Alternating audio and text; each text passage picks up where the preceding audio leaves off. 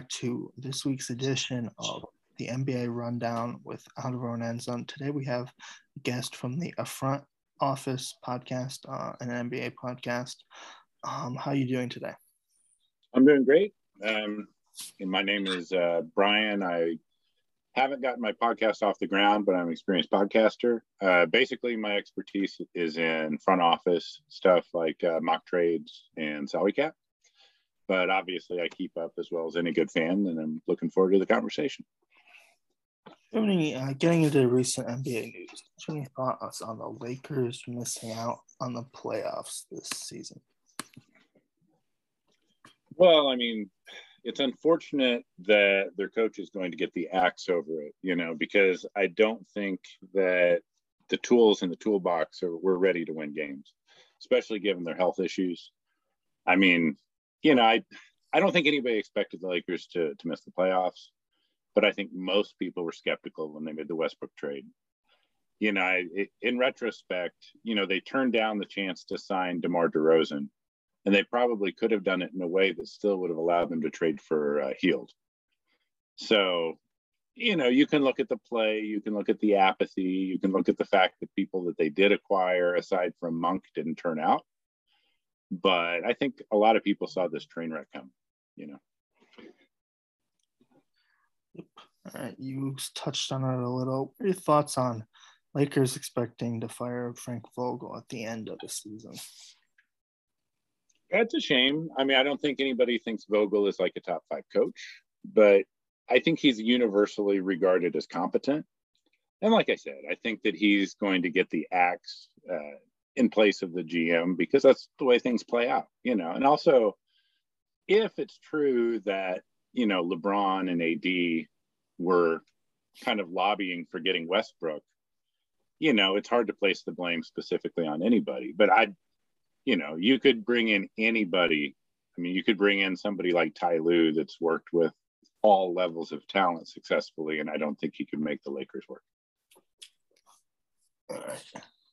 Your thoughts on Lonzo Ball being out for the season for the Bulls? Man, the Bulls, I was one of the few that really liked the moves they made last year, in part because, you know, I felt that Williams and Lonzo and Caruso would provide the defense that they needed. But unfortunately, we saw kind of the ironic turn of their young stars getting hurt while Vucevic and DeRozan stayed healthy. And you know, they just the Bulls, even when they were full and healthy, had trouble matching up with other elite teams. And they just have no chance of stopping good offenses with their current personnel. So, you know, Lonzo, I'm a big fan of. I'm a Celtics fan. I wanted them to go after him last trade deadline um, last year, but you know he's a he's an elite connector on the court. That's why he works so well on offense with DeRozan and uh, LaVine but you know, unfortunately, you know what happens happens, and I don't see the Bulls making much impact in the postseason. Speaking of the Bulls, did you have any reaction to Vucevic's hard foul on Grayson Allen? Uh, well, in, in you know that I mean, obviously he was blamed for uh, his Caruso's injury. So, yeah. I mean, I that kind of stuff happens in the NBA you know, it's it's the same reason why Jokic's brothers came to that game in Miami, right? like, you know, it's it's kind of a fraternity in the league, but at the same time, if you're perceived as recklessly hurting somebody, like there's retribution for that. And I don't think Vucevic did anything dirty. I mean, you know, it's kind of what's expected under the circumstances. Right, moving on to the Nets charity reaction for Simmons is out for the rest of the regular season and the play-in tournament. Yeah, I mean, everybody's skeptical of Simmons at this point, right? I mean, I don't. I, it, it's a shame because he really is an all defense talent. Um, you know, as good in transition as anybody. Um, but he's just going to be zero value added. Now, the Nets are lucky that you know, Curry and Drummond seem to fit in so well. But you know, they're they're finally playing a little bit more consistently well. And of course, you know, Kyrie gets to play all the time now. So, you know, I don't think anybody fears them in terms of the elite teams at the top, but I mean, surely they're going to be, you know, a, a difference maker in the play in. But I mean, you've also got to look at the fact that the other play in teams are hot right now. I mean, you know, Cle- Cleveland, unfortunately, you know, won't get their full inside game back, but they do have Garland, you know, even without Allen. And so, you know, they they're starting to play better. And the Hornets, I mean, don't cut the Hornets short because they're starting to play better on their own and Hayward's coming back. And historically, they've always been a lot better when Gordon Hayward plays.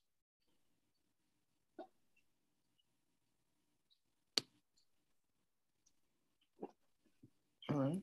Uh, do you have any reaction on Durant saying his knee injury derailed Nets season? I mean, when Durant has played, he's been very effective, and they're still in the play in. But you have to think that he's trying to give Kyrie a little bit of cover. You know, you have to think that he's trying to downplay a little bit of the Harden uh, melodrama. You know, clearly, elite players having significant injuries, you know, that's going to be impactful.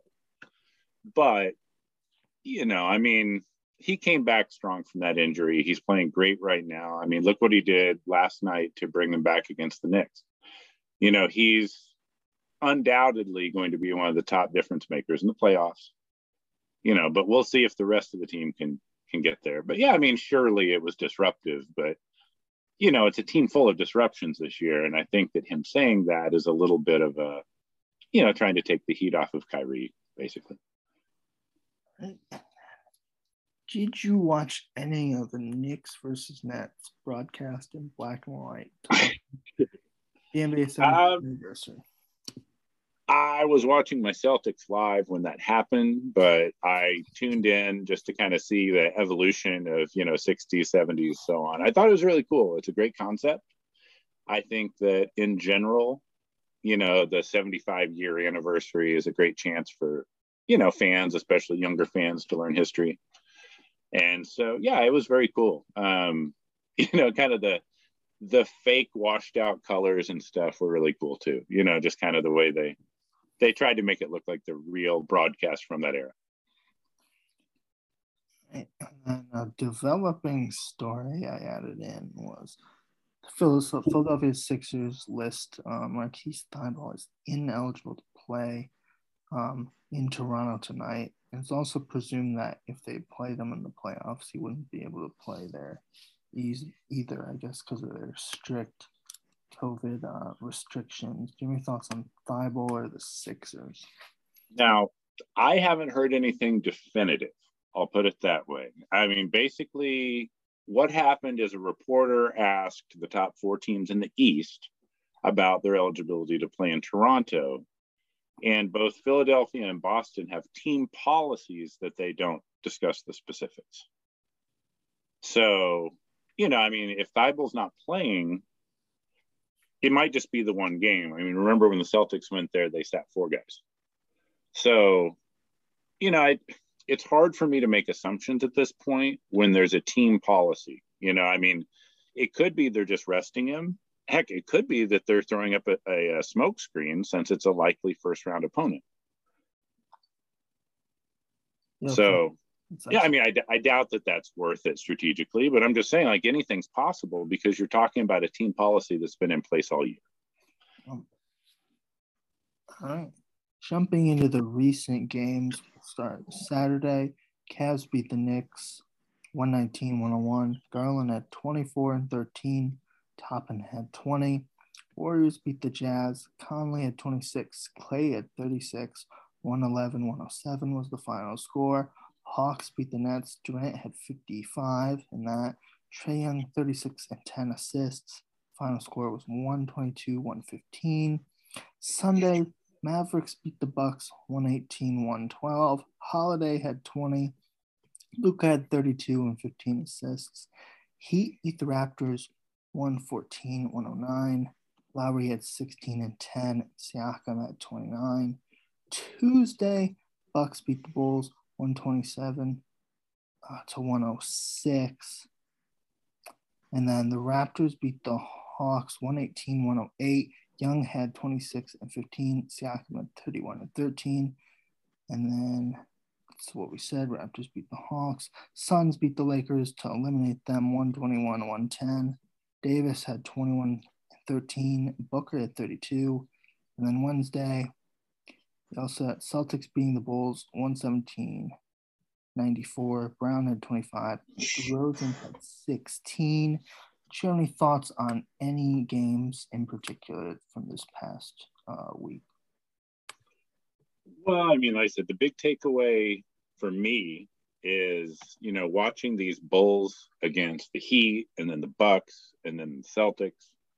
I mean, they're honestly the weakest team going in, which is a shame because DeRozan is on fire like always. I mean, he's that was another, you know, uh, acquisition that I was really well, pardon the pun, but bullish on. You know, because DeRozan kind of fell off the the map with the media when he was in San Antonio, but his playmaking really went to another level. And so, you know, everybody sees it now. And it's a shame that, you know, this elevation in his career is going to result in so little. But yeah, I mean, his, with Williams coming back late and Lonzo's still out, like they just can't stop good teams, as I mentioned. Um, if you're looking at some of the other, I mean, look at Durant in that game Saturday scoring 50 something and still losing. You know, I, I think that's the reason why the top teams in the East aren't really scared of the Nets. I mean, if they had gotten Ben Simmons back to some effect, that would change things. But right now, I think that most teams recognize that they can match up. I mean, Durant's great, but is he really going to perform better than Giannis or even Jayson Tatum by a wide margin? Probably not. So, you know, and then of course the Heat are the Heat. And so they they're kind of more of a team effort. But I mean, they're so deep with guys that can contribute you know, in pressure situations that I don't think they're scared of the Nets either. The Sixers are the one team that has so far seemed to match up poorly against them. But the Sixers, if you look at their remaining schedule, they have a couple of cupcakes left that will mean that they probably end up, you know, in, in the second seed. Sixers are pretty good. I think they could make a pretty nice playoff run. Oh, I agree. I just think that they're very uh, matchup dependent. You know, I think that, uh, I mean, the Nets are just a terrible matchup for them now, and it's largely because they gave Drummond up in that trade. But yeah, I mean, I we saw that one game that was a total blowout. I'm not trying to use that small sample size, but I mean, I just I think that the Nets will know how to limit Harden enough to win that matchup. Is probably the best That's explanation. Probably, that probably is true considering he's just on their team. right. All right. Moving into upcoming game predictions, we'll go back and forth for the Friday games. Who do you think will win Cavs versus Nets? Um.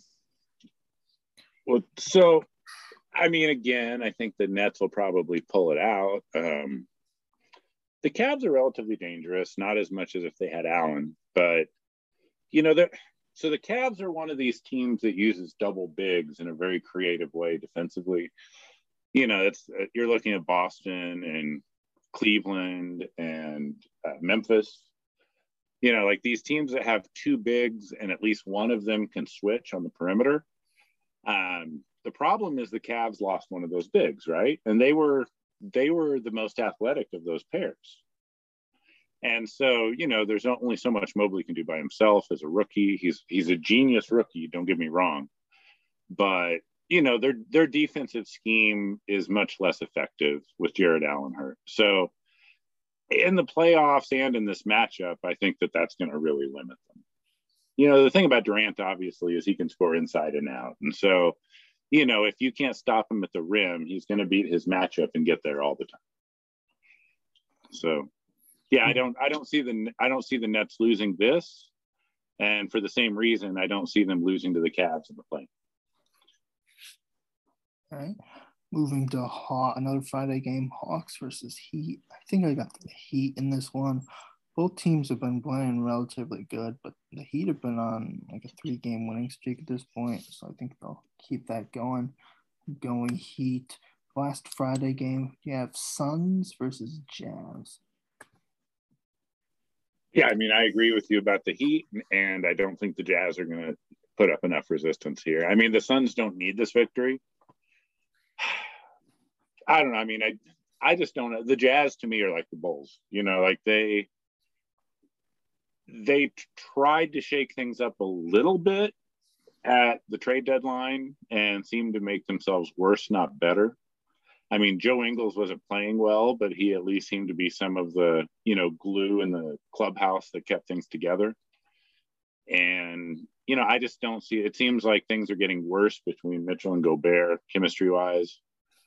And I think the Jazz are going to flame out. I think they're going to probably end up moving Gobert this offseason, you know, and also you're going to start seeing the impact of Danny Ainge being brought into that front office.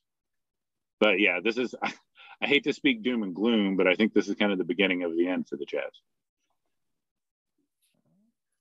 Moving to the Saturday games, Pelicans versus Grizzlies. I got Grizzlies. Um, obviously, they're the superior team, even though Pelicans are in the play-in tournament as of right now. We'll see what happens to them in that tournament. But I think obviously Grizzlies are superior, so I'm picking them to win. We have Warriors versus Spurs on Saturday. Yeah, I mean,